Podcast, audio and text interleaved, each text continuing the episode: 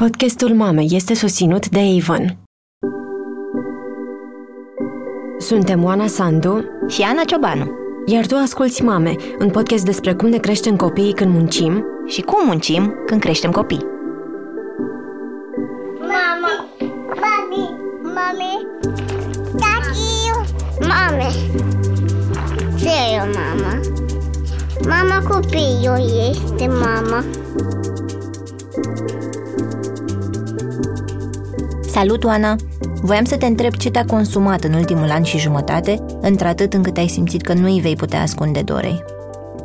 Hei, uh, sunt multe lucruri. Cel mai tare mă consumă gândul că nu pot să găsesc soluții să împac toate responsabilitățile din viața mea. Adică să fiu și o mamă bună și pusă pe joacă și un reporter bun oricând pe teren și un om bun acolo mereu pentru familia mea. Cred că e o anxietate mai complexă. În primele luni cu Alice m-am gândit de multe ori la zilele noastre de teren pe tema violenței în familie, la câte interviuri grele făceam atunci și mai ales la cum plecam spre casă zombie, căci aproape că nu mai puteam să simt nimic. Pe atunci îmi permiteam să am zile de vid ca să-mi revin, iar adulții din jurul meu mă înțelegeau. Acum îmi e teamă că nu o să mai pot să fac genul acesta de muncă, oricât aș iubi eu, pentru că de când sunt mamă nu mai am la fel de mult loc în minte și în suflet.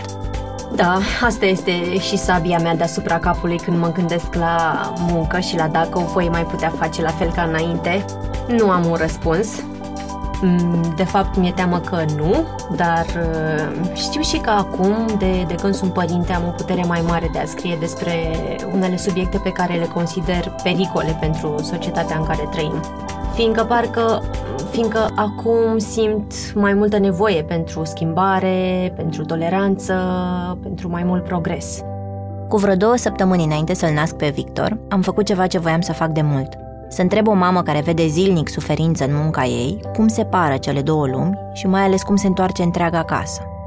Când mă gândesc la linia întâi din orașul acesta, la oamenii care îi asistă pe cei invizibili, adică pe consumatori de droguri, persoane infectate cu HIV, oameni fără adăpost, Alina Dumitriu e primul nume pe care l-am în gând. Alina are 38 de ani, e lucrător social și e mama unei fiice de 18 ani. Am cunoscut-o în 2014 la Gara de Nord, când o gașcă de copii care locuiau în canale îi săreau în brațe și o strigau mami. Părea o soră puțin mai mare pe care toți o iubeau. În același timp, era gata să muște din tine dacă nu îi respectai. Parte mamă pentru stradă, parte luptător pentru drepturile omului, de peste 10 ani Alina muncește zilnic cu nedreptatea, cu boala, adicția și moartea. Așa că am vrut să o întreb cum s-au împăcat și cum se împacă toate astea cu rolul ei de mamă.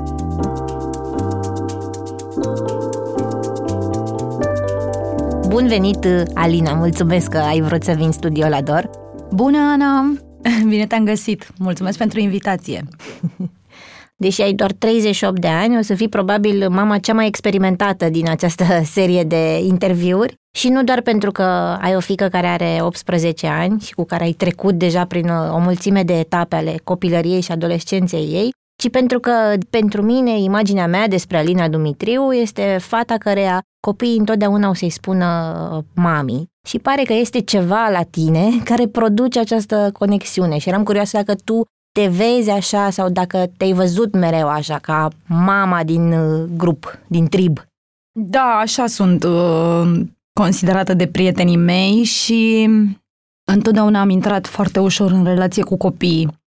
În 2014 uh, coordonatorul echipei de teren de pe ambulanță m-a amenințat și pe mine și pe, și pe copiii de la Gara de Nord că mă scoate din echipă pe tura aia, dacă mai îmi zic mami. Da, pentru că um, practic trebuia să mențin cu ei o relație, niște limite. Trebuia să le pun niște limite, dar uh, pur și simplu nu le respectau. Vreau să-mi zică mami. Pentru cine ne ascultă și nu știe foarte bine ce înseamnă, de fapt, munca unui lucrător social în stradă, cum ai explica ce faci tu? Deci, practic, în Victor Babej lucrez um, pe secția de, pentru consumatori de droguri, care trăiesc cu HIV uh, și cu coinfecții și comorbidități, adică și hepatită C și TBC și alte um, afecțiuni uh, asociate consumului de droguri, cum ar fi ulcerile varicoase și tot fel de abcese pe, pe corp, la locurile de injectare. Fac consiliere cu ei, fac psihoterapie inițiez procesul de a introduce în tratamentul cu metadonă, cu tratament substitutiv ca să nu intre în sevraj, să poată să stea în spital să-și trateze afecțiunile. Tot n-au haine, trebuie să le fac rost de haine. N-au deodorant, n-au săpun. Merg și cu ambulanța socială în Ferentari, unde este o zonă grea și e nevoie de mai mulți oameni și uh, e bine ca eu să fiu acolo ca să văd cum stă situația cu pacienții noștri, cu clienții noștri și să îi iau la spital, să-i invit la spital și să-i aștept la spital. Practic le iau pulsul zonei, ziua sau noaptea. Mai merg la tot felul de conferințe sau um, uh, altfel de întâlniri uh, unde este nevoie să fac advocații și lobby, pentru ca situația să se îmbunătățească, că nu este deloc uh, roz. Plus voluntariat cu copiii mei din Delta Văcărești. Eu, eu zic că sunt și copiii mei, le-am zis și părinților lor. Cum ajungi psihoterapeut specializat în adicții după ce, de exemplu, știu că tu ai terminat ASEU, după ce făcuse un liceu de artă? Nu ASEU, am terminat o, o nici mai știu cum se cheamă, o, o facultate particulară. Facultatea de economie am făcut-o pentru că mă bătea tata la cap să fac ceva, să fac o facultate. Eu am vrut veterinară, el mi-a spus că nu, nu sunt în stare, că nu o să fiu în stare. Și până la urmă am auzit o prietenă care se ducea la, la facultatea asta de economie și m-am dus și eu la facultatea asta de economie, pur și simplu, și am făcut-o. Practic eu lucrasem cu copii instituționalizați deja de la vârsta de 16 ani și știam că aia este chemarea mea. Eram curioasă dacă cumva prin artă s-a făcut tranziția ta spre munca de lucrător social, că ai început în tabere pentru copii, unde făceai terapie prin artă, de exemplu. Da, da, da, am început, am cunoscut pe cineva care spunea că lucrează într-un ONG cu copii infectați cu HIV când erau bebeluși între 86 și 92 și că nu mai au profesor de pictură. Și am spus, vin eu voluntar. Și așa am început.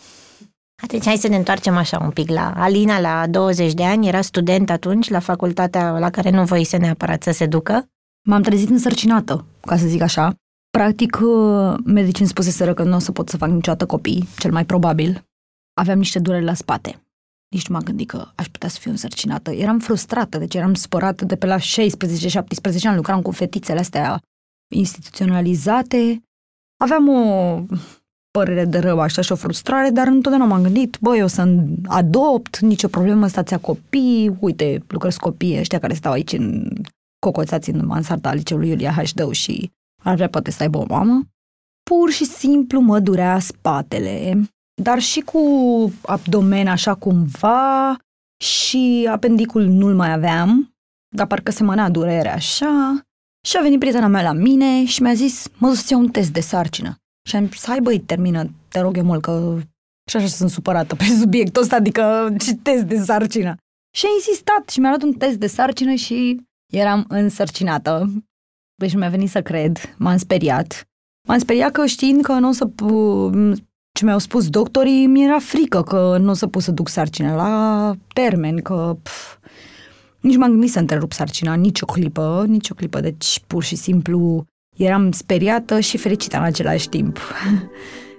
I-am spus maică mi care s-a speriat, și am început să-mi spună că ea lucrează și că ea nu poate să mă ajute, că ea e încă în câmpul muncii și am zis, mă descurc singură, lasă-mă în pace. uh, și am mers la medic și eram însărcinată într-o lună și jumătate. În fine, tatăl s-a speriat și el că avea aceeași vârstă ca mine, mama lui la fel, dar uh, în principiu m-au susținut toți cu ideea mea, deci toată lumea era speriată și era așa, Doamne, deci chiar vrei să faci un copil? Publicitate. E chiar. Pion.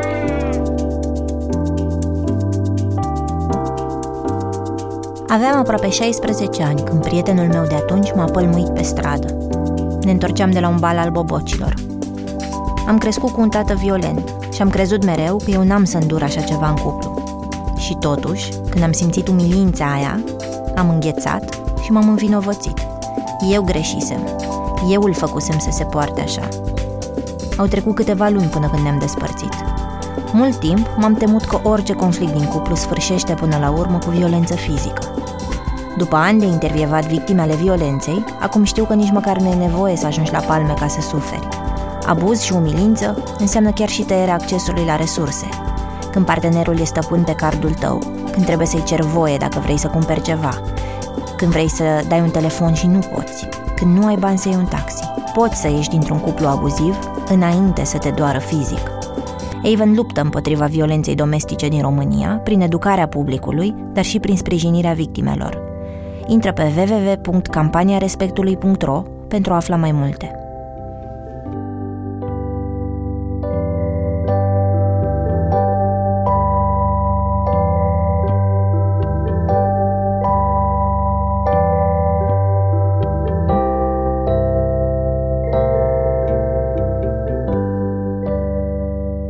A fost foarte greu. A fost foarte greu pentru că am uh, avut o sarcină toxică uh, și cu contracții până, până la capăt, capătul fiind la... am născut la șapte luni. Și cum a fost să, să îngrijești pe Maria născută la șapte luni? Cum era? Mi-a fost foarte greu apoi pentru că a stat în spital uh, o lună de zile. Nu mă lăsau să văd, era foarte greu. Deci cu insistențe, mă lăsau să văd copilul, foarte greu să pun mâna pe ea. Știam cât de important e să, să stea în brațele mele, să o ating, să mă simtă lângă ea și știam că e privată de chestia asta. A și intrat în stop cardiorespirator de, de două ori după ce s-a născut, în primele două zile, da, și din fericire avea kilogramele necesare și a fost resuscitată. Pe mine m-au externat după patru zile, și mergeam să o văd în fiecare zi și să-i duc lapte. Și când mi-au dat acasă, va, era atât de mică, avea două chile. Și cum te raportezi acum, după 18 ani, la luna aia cumplită în care mergeai să o vezi de zi în spital și nu puteai să o iei a acasă? Groaznic. A fost, o, a fost traumatizant, a fost groaznic. Nici nu vorbeau cu mine, din câte țin minte, adică cu noi, efectiv. Deci nu vorbeau, pur și simplu, să ne zică, uite, mai stă nu știu cât, sau este mai bine, este mai rău. Uh, nu, nu știu, a fost foarte greu. Luna aia, în primul rând, a afectat-o pe ea.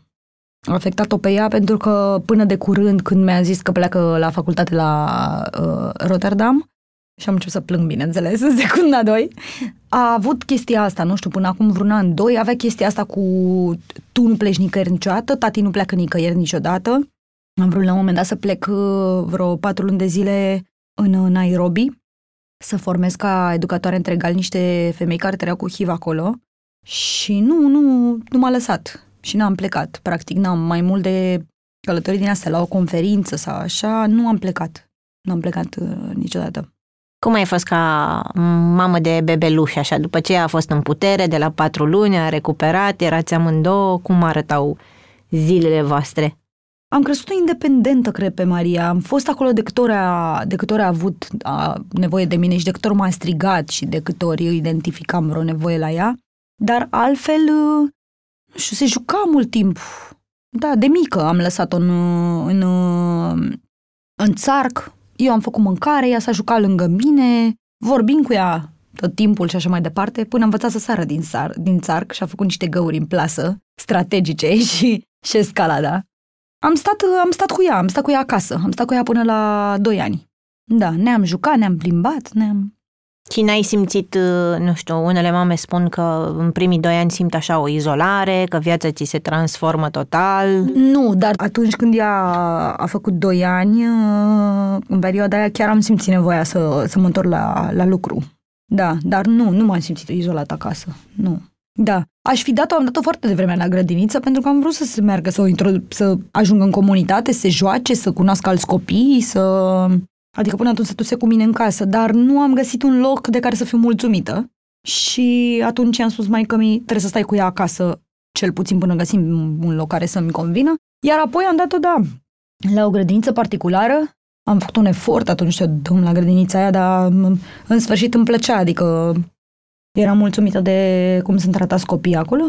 Și era cea mai mică, e, deci ea cu încă o fetiță și avea o doamnă care se ocupa numai de ele. Pur și simplu, da, da, da. Dar i-a prins bine, adică nu a plâns când am lăsat acolo, a, nu știu, o zi sau două după aia s-a calmat, pentru că mi-au povestit ai mei că eu plângeam în fiecare zi, vreun an de zile am plâns, da. Și uh, când mă duceam să iau acasă, nu vrea să plece. Cum ai simțit diferențele astea între cum o creșteai tu și cum fusesei tu crescută? Cum te raportai la metode, la ce aplicaseră ai tăi versus ce simțeai tu să faci, bazându-te pe intuiție și pe ce oportunități erau acum disponibile? N-am folosit nimic din ce m-a deranjat la modul în care am fost eu crescută, absolut nimic. Și cred că e foarte importantă relația. Foarte importantă. Eu am avut, am stat, dacă stai în relație cu copilul și simți ce nevoie are și uh, te ocupi să-i uh, satisfaci nevoile alea, da, nu... Nu știu, n-am certat-o, deci n-am certat-o, pur și simplu. Nici acum nu cert. Nu. Dacă m-a deranjat ceva uh, din ceea ce f- făcuse sau făcea, îi explicam cum este pentru mine sau pentru cei din jur, cum m-am simțit, cum mă simt. Și apoi, la un moment dat, ai simțit nevoia să te formezi în cu totul alt domeniu. Apoi am început să pictez cu acești copii. Uh, mi-am dat seama că au mai multe nevoi, mi-am dat seama că nu știau uh, unii dintre ei nici măcar informațiile de bază despre afecțiunea cu care trăiau. Mi-am dat seama că ceea ce știau ei despre infecția cu HIV erau informațiile din anii 80. Unul dintre băieței avea uh, o formă de demență degenerativă specifică în cazul HIV și l-am întrebat dacă ia ceva, nu lua, în fine, am ajuns cu el la doctor. Și așa, așa am, așa am început. Practic, am început să să fac informare cu ei. Am început să citesc și să... Mi-am dorit foarte mult să... Aveau impresia că or să moară, aveau impresia că au SIDA, așa, așa ziceau, că iau SIDA și că or să moară. Și, de fapt, le vedeam analizele și citeam și de fapt, ei avea o stare de sănătate mult mai bună decât uh, un stadiu SIDA. Da, practic așteptau să moară, cumva. Și asta m-a impresionat și mi-am, uh, mi-am dorit să fac mai mult pentru ei. Da, e, au, uh, au auzit pe la spital. Nu-l mai trimite mama la, mami la școală, că oricum o să moară. Deci au auzit chestii de-astea pentru... Ai, nu știu, probabil ai văzut că și tu ești mamă. Avem impresia că, mai ales atunci când sunt mici, că nu înțeleg copiii când noi vorbim lângă ei. Ba, ei înțeleg. Chit că nu știu cum să așeze informația aia în momentul respectiv, o interiorizează și mai târziu își dau seama, o, o au ei și își dau seama despre ce era vorba și... Da, deci ei au crescut așa și din păcate și acum unii dintre ei au chestia asta, da. Cum te-ai încărcat cu lucrurile astea atunci, când încă nu aveai formarea din care să fii învățat cum să descarci, cum să te protejezi, ce bariere să-ți pui, cum au venit astea peste tine la 20 un pic de ani? Cu ei, cu ei mi-a fost mai ușor, dar mă încărcam. Mai greu mi-a fost când am început să lucrez cu consumatorii de droguri, care mureau. Atunci mi-a fost mai greu. Uh, primul, primul deces a fost, uh, de fapt, al unei uh, fete de 21 de ani care atunci aflase care HIV. Deci la, fusese diagnosticată, ea infectată de bebeluș, fusese diagnosticată și eu vorbeam, n-am văzut niciodată, era în Constanța, eu vorbeam cu familia ei. Ei m-au căutat și mi-au cerut informații și am conținut cât am putut și le-am oferit informații. Până la urmă, fata a murit și atunci mi-a fost, mi-a fost greu. Dar cel mai greu cu, cu primele cazuri de consumator de droguri. Cu Constanța, țin minte și acum, a murit cu bebelușul în burtă copilul în burtă și m-am dus o cau pe stradă. Da, era greu, era greu că intram în burnout, asta făceam, ceea ce nu mi se mai întâmplă acum, pentru că simt când se apropie și știu când să mă opresc și ce să fac ca să nu se întâmple, dar uh, atunci uh, era foarte greu.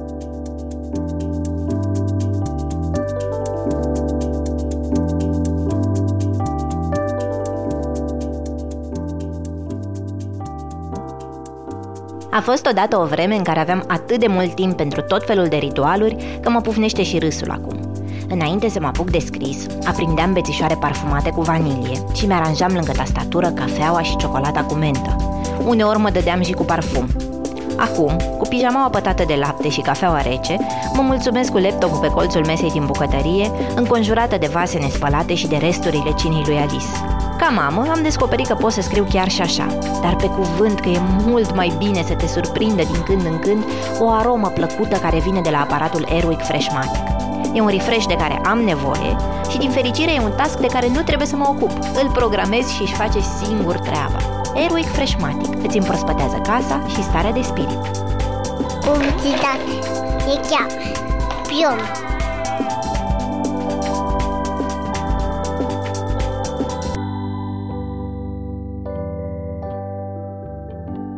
Cine era Constanța? Constanța era o, o femeie care locuia în... stătea pe stradă în zona moșilor, în față la Mega. Și eu de acolo îmi făceam cumpărăturile. Mă duceam cu Maria și de multe ori cât făceam eu cumpărăturile, îi dădeam Mariei, luam, îi luam niște pui, niște prăjituri, niște suc și o trimiteam pe Maria cu, cu ele afară la ea îi ducea să mănânce. Acolo am și căutat-o și mi-a zis, uh, i-am zicea doamna doctora și așa mi-a zis și bodyguardul când, când m-a văzut. Paznicul de la, de la Mega, da. Mi-a zis doamna doctora, speranța nu mai e. Constanța. Doamna doctora, Constanța nu mai e. Cum, uh, cum gestionai asta atunci? Cum ajungeai acasă la Maria, de exemplu, după o zi de genul ăsta în care ajungeam, uh, ajungeam încărcată. De multe ori o luam uh, pe jos sau, nu știu, mi interziam uh, ajungerea acasă. Ajungeam încărcată, dar ea a înțeles întotdeauna, i-am explicat. I-am explicat întotdeauna ce se întâmplă cu mine. Chiar când s-a făcut mai mare îi spuneam, uite, am pierdut un pacient, nu mă simt bine. Dar și înainte nu îi spuneam ce s-a întâmplat, dar îi spuneam că am avut o situație la și știa că nu e vorba despre acte sau despre... Adică își dădea seama că e ceva... Înțelegea că e ceva grav. Nici nu mă întreba practic. M-a, m-a susținut întotdeauna cu chestia asta, deci m-a înțeles, pur și simplu a înțeles și m-a, m-a susținut. Te-ai temut vreo clipă că o va sensibiliza excesiv expunerea la toate lucrurile astea pe care tu le, pe care tu le întâlneai? Nu, eu nu m-am gândit atunci și în niciun caz nu i-am zis la vârste nepotrivite, uh, nu i-am povestit situații greu de conținut și nepotrivite pentru vârsta ei, dar uh, nu m-am gândit atunci, dar acum, uitându-mă în urmă, îmi dau seama că, din contra, au făcut-o mai, au făcut-o puternică. Au făcut-o puternică toate chestiile astea. Nu, nu, N-a fost ceva ce n-a putut să conțină vreodată. Nu, deci nu am, nu am, n-am simțit chestia asta, nici nu a zis-o și nici n-am simțit-o la ea. Uh, pur și simplu, Maria e, e ceea ce știe ca oricare dintre noi și ea, mama ei este lucrător social clinic. adică, da, da, Maș, probabil și mamele care, nu știu, lucrează la bancă, vin săracele după o zi în care, nu știu, a țipat vreun client la ghișeu la ele și povestesc că sunt obosite, că le-a fost greu, că au avut o zi grea. Așa și a auzit, adică... După câți ani de, de muncă în teren ai început formarea în psihoterapie? După vreo șase ani după vreo șase-șapte ani am început formarea în psihoterapie, am simțit nevoia. Asta și apropo de, de ce ziceai că uh, e nevoie de limite și că azi un copii da, să-ți spună da, mami. Clar, clar. clar. Bine, dar asta, să, să pun limite, am învățat în psihoterapia mea personală, pe care o începusem deja. Practic, uh, lucrând cu mine, ieșind din triunghiul dramatic, eram, eram pe vremea aia în triunghiul dramatic care are, ca orice triunghi, trei colțuri și are un salvator, un persecutor și, un, și o victimă. Și eram un salvator. De a, practic, acolo mă... Asta era problema. Acum, și acum vreau să ajut. Dar nu mai vreau să salvez oamenii. Practic, pe vremea aia vreau să-i salvez pe cei care nu vreau să fie salvați. Pentru că unii dintre oamenii cu care eu lucrez chiar vor să vor să se ducă. Te întreb asta pentru că, nu știu, mie de multe ori mi se întâmplă dacă lucrez la un subiect defi- dificil, să simt o vinovăție foarte mare când mă întorc acasă, în mediul meu, sau să simt că cu ce drept eu pot să mă întorc la copilul meu, de exemplu, după o zi din asta în care am umblat cu tine, care te judeci cu soțul tău care te-a călcat în picioare și nu vrea să-ți dea copii și știu că eu sunt acasă și tu nu poți să-ți strângi copilul ăla în brațe și comparam foarte mult și mă încărcam în continuu de fapt de inegalitatea asta și de nedreptatea asta și ajungeam așa într-un punct în care simțeam vid înainte să intru pe ușă. Ce am eu de oferit în clipa asta când m-am umplut până peste cap de, de tot ce am văzut? Da, nu, am învățat să mă deconectez. Am învățat. Cred că tot în urma psihoterapiei personale pe care am făcut-o. Dar am învățat și da, cred că sunt sigură că și în primii ani, nu mai țin minte când uh, a fost declicul, dar uh, am învățat să mă deconectez. Nu, nu uit ce am făcut toată ziua. Nu mi ies din cap neapărat, dar stau în aici și acum și în relație cu, cu cei cu, cu care îmi petrec uh, după masă, ca să zic așa, restul zilei, după ce se termină, da, munca mea. Și apoi a venit uh, momentul acela pe care unii și-l amintesc, în care Alina Dumitriu nu mai e uh, doar mama care e social worker și care e acolo în spital și în stradă, e și mama activistă.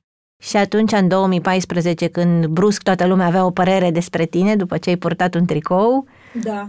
Maria s-a trezit la uh, 13 ani, cred, cu mama în, pe Facebook peste tot. da, nu, eram, era obișnuită să dau interviuri, să fiu la TV mereu în direct sau în tot fel de emisiuni, să vorbesc despre oamenii cu care lucrez. N-a fost ceva nou pentru ea, practic. Mi-a fost atunci frică să nu se supere pe mine.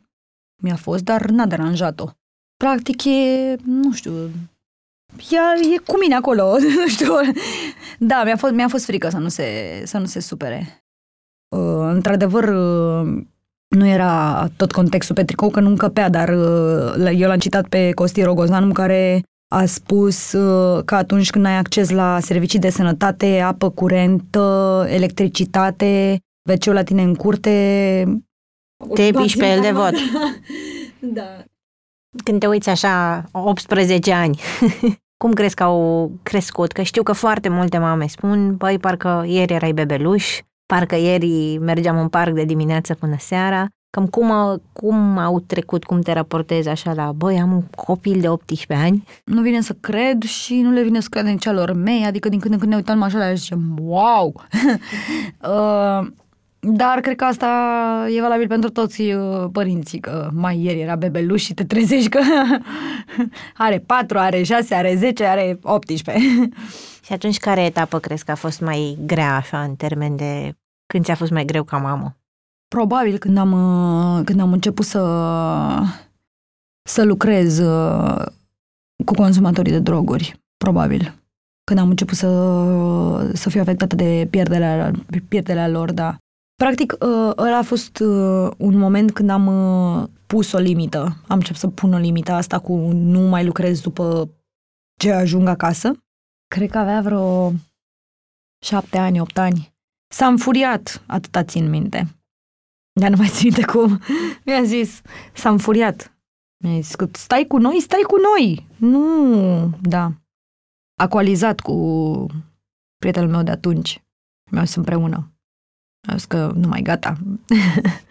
dar m-a ajutat, m-a ajutat că știam că nu e ok, dar nu, nu știam cum să fac. Nu știam cum să mă opresc, că nu știi să te oprești din a ajuta oameni. Mai ales când ești în salvator așa și ești mor oameni și te gândești, aolă, poate mai puteam să fac ceva. M-am oprit pur și simplu și nu... Am spus oamenilor care mă, mă căutau în momentul ăla să nu mai, să nu, să respecte timpul meu pe care îl petrec cu familia. Ce era la capătul celălalt al firului? Era era sentimentul de neputință pe care îl uh, conțineam uh, mai greu decât îl conțin acum. Și acum mă termină. Și acum mi-e greu. Când aud că am pierdut un pacient, mi-e greu. Sau care a căzut un pacient. Mi-e greu, da. Sentimentul de neputință e, e greu de dus. Dar, na, atunci nu eram așa călită. Acum sunt mai călită. Cum spuneai și tu mai devreme, nu vreau să mă duc uh, cu uh, trist acasă. Da, din cauza asta, de, de multe ori mă duceam pe jos. Deci, pur și simplu, mergeam pe jos până acasă ca să fac mișcare și ca să mă... Am observat la un moment dat că ă, dacă plec pe bicicletă, scap de toată agitația aia. Altfel, pe, am prieteni care mă întreabă dacă nu mi-e greu cu trei căței și eu le spun nu. Adică eu îi văd ca pe o plăcere pe ăștia, mă distrez cu ei, îi scot afară în fiecare zi, îi plimb, îi iau cu mine și copii din teltă pe ăsta mai, pe ăsta mai mic, pe Florică, pe care l-am de la niște oameni ai străzii primit cadou. Când era cât palma, mi l-au dat cadou, l-au salvat. Uh, nu, și eu le zic, băi, e o plăcere, nu e, deci nu e nicio corvoadă, adică ideea când e copilul asumat și când e cățelul asumat, știi, vezi altfel lucrurile. Nu... Cum găsești momente și pentru tine, mă întreb?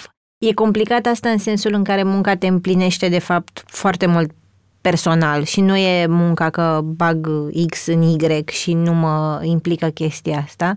Dar cumva, care sunt momentele alea în care ești Alina dincolo, dincolo de stradă și dincolo de mamă? Mai e loc și pentru altă identitate? Da, da, da, mai este loc, mai este loc.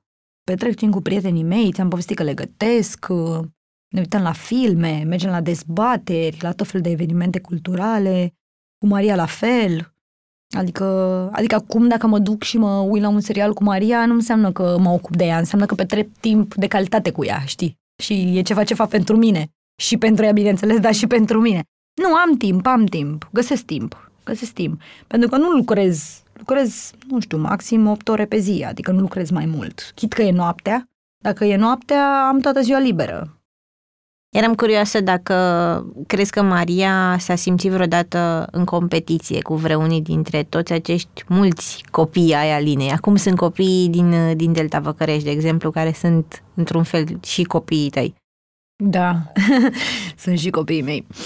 Nu, nu se simte în competiție. Maria a crescut, l-am botezat pe finul meu, Hagi, când avea 12 ani.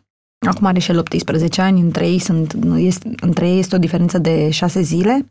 Și a crescut cu el în casă, deci el, după ce l-am cunoscut și l-am botezat, a venit întotdeauna la noi, am gătit împreună, ei au plecat împreună în parc, s-au dat cu biclele la rampă, deci nu are, nu are, niciodată n-a avut chestia asta. Uh, iar cu copiii din Delta ea adoră, deci uh, iar ei când au cunoscut-o mi-au zis să nu mai vin fără Maria, Maria, Maria, nu știu cum îi spun, Maria mea, niciodată.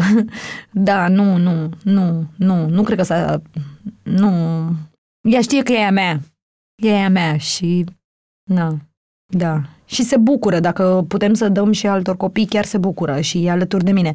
De câte ori am avut uh, evenimente caritabile și așa mai departe, ea a fost acolo cu mine, deci a venit, uh, dacă nu era plecată, nu știu, în tabără sau vreo chestie, sau cu tatăl ei din București, a venit și m-a ajutat, adică și în primul rând copiii, cu copiii îi place să stea și... Mă mai gândesc la, la episodul cu Beaumont, apropo, tot așa de cum e să ai o mamă activistă care uneori alege să se ia de gât când uh, ceva îi contrazice total valorile și în ceea ce crede, când ai o fică care se pregătește de modă, să te iei de gât cu o revistă de fashion, de exemplu. Păi în uh, ședința Foto Minune, echipa Beaumont uh, s-a hotărât să folosească niște copii săraci pe post de decor pentru o ținută scumpă a unei designerițe. Ce simți când vezi lucruri de genul ăsta? În primă fază nu mi-a venit să cred că nu s-au gândit, iar apoi nu mi-a venit să cred că nu înțeleg ce le zic. Au zis că sunt uh, o activistă nebună și că și că nu sunt romi. Nu sunt romi, dar sunt săraci, adică okay. ai pus-o pe doamna aia în uh, sutien lângă, lângă copiii săraci și... Dar Maria a înțeles. Maria a înțeles, da, da, da. M-am gândit că se supără pe mine că, nu știu, într-un an, doi, trei, uh, ajunge în lumea asta a modei. și, na, să nu țină minte cineva să zică, aul, asta e Asta e fata nebunei ăleia. da, nu colaborăm cu ea, nu... Cum e cumva să știi că lansezi în lumea asta un copil care nu o să facă niciodată gafe de genul ăsta și probabil o, o fată care sancționează comportamentele astea, mă gândesc, care nu tolerează ca oamenii să fie, uh, să fie rasiști în jurul ei. A avut uh, o altă deschidere decât uh, colegii ei de multe ori. De exemplu, are colegi gay și nu s-a uitat niciodată ciudat la ei. Cei mulți dintre cei mai buni prieteni mei sunt gay și atunci a crescut cu ei în casă. Na, Maria a crescut așa, în, în această familie în care uh, am crescut în Sălăjan și luam copii, copii vecinilor mei acasă, luam copii mici și bunicul meu zicea, iar ai venit mă cu pura de ei acasă. Uh, și îi luam și le dădeam de mâncare, îi îmbrăcam, deci mă mai făram bani de acasă și le, și le îi îmbrăcam și le luam de mâncare, da. Și mă așteptau în fața blocului și bunica mi venea de la ele de acasă și uh, întrebau, domnul Alina e acasă? Dar ce vrei mă, gogoșică cu ea? Ne mai dă și nouă un ban. da, da, deci am crescut așa și ai mei nu mi-au zis niciodată, nu știu, auleo, te fură țiganii.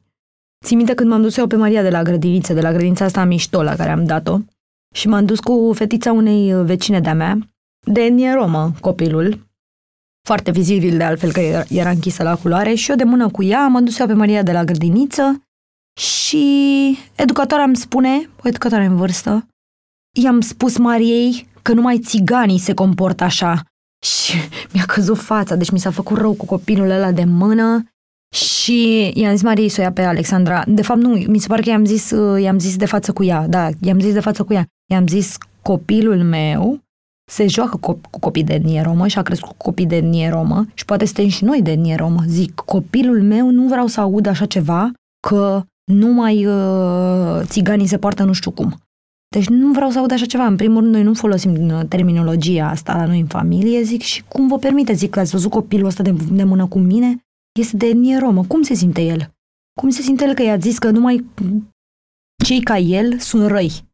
sau au nu știu ce fel de comportamente și Maria practic m-a auzit, de, de mică a auzit chestiile astea și a văzut chestiile astea și atunci... Și acum vă pregătiți practic pentru o mică desprindere, că ea vrea să plece. Da, mă, mă gândesc așa, mai am anul ăsta de stat cu ea și după aia pleacă, mi se pare, toate că acum biletele sunt mai ieftine, eu nu sunt bine plătită în domeniul în care lucrez, pentru că nu avem proiecte și na, e întotdeauna greu cu finanțările și cu salariile și cu tot. Da, da. O să vorbim la telefon, o să vorbim pe Facebook, dar gândul că nu o să mai fie lângă mine tot timpul e, e greu.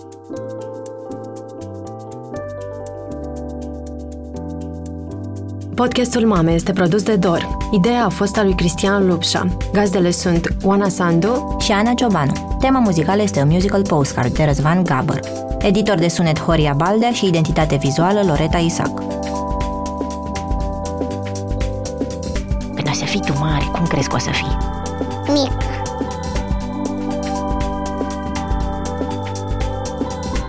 Ne-am în două săptămâni.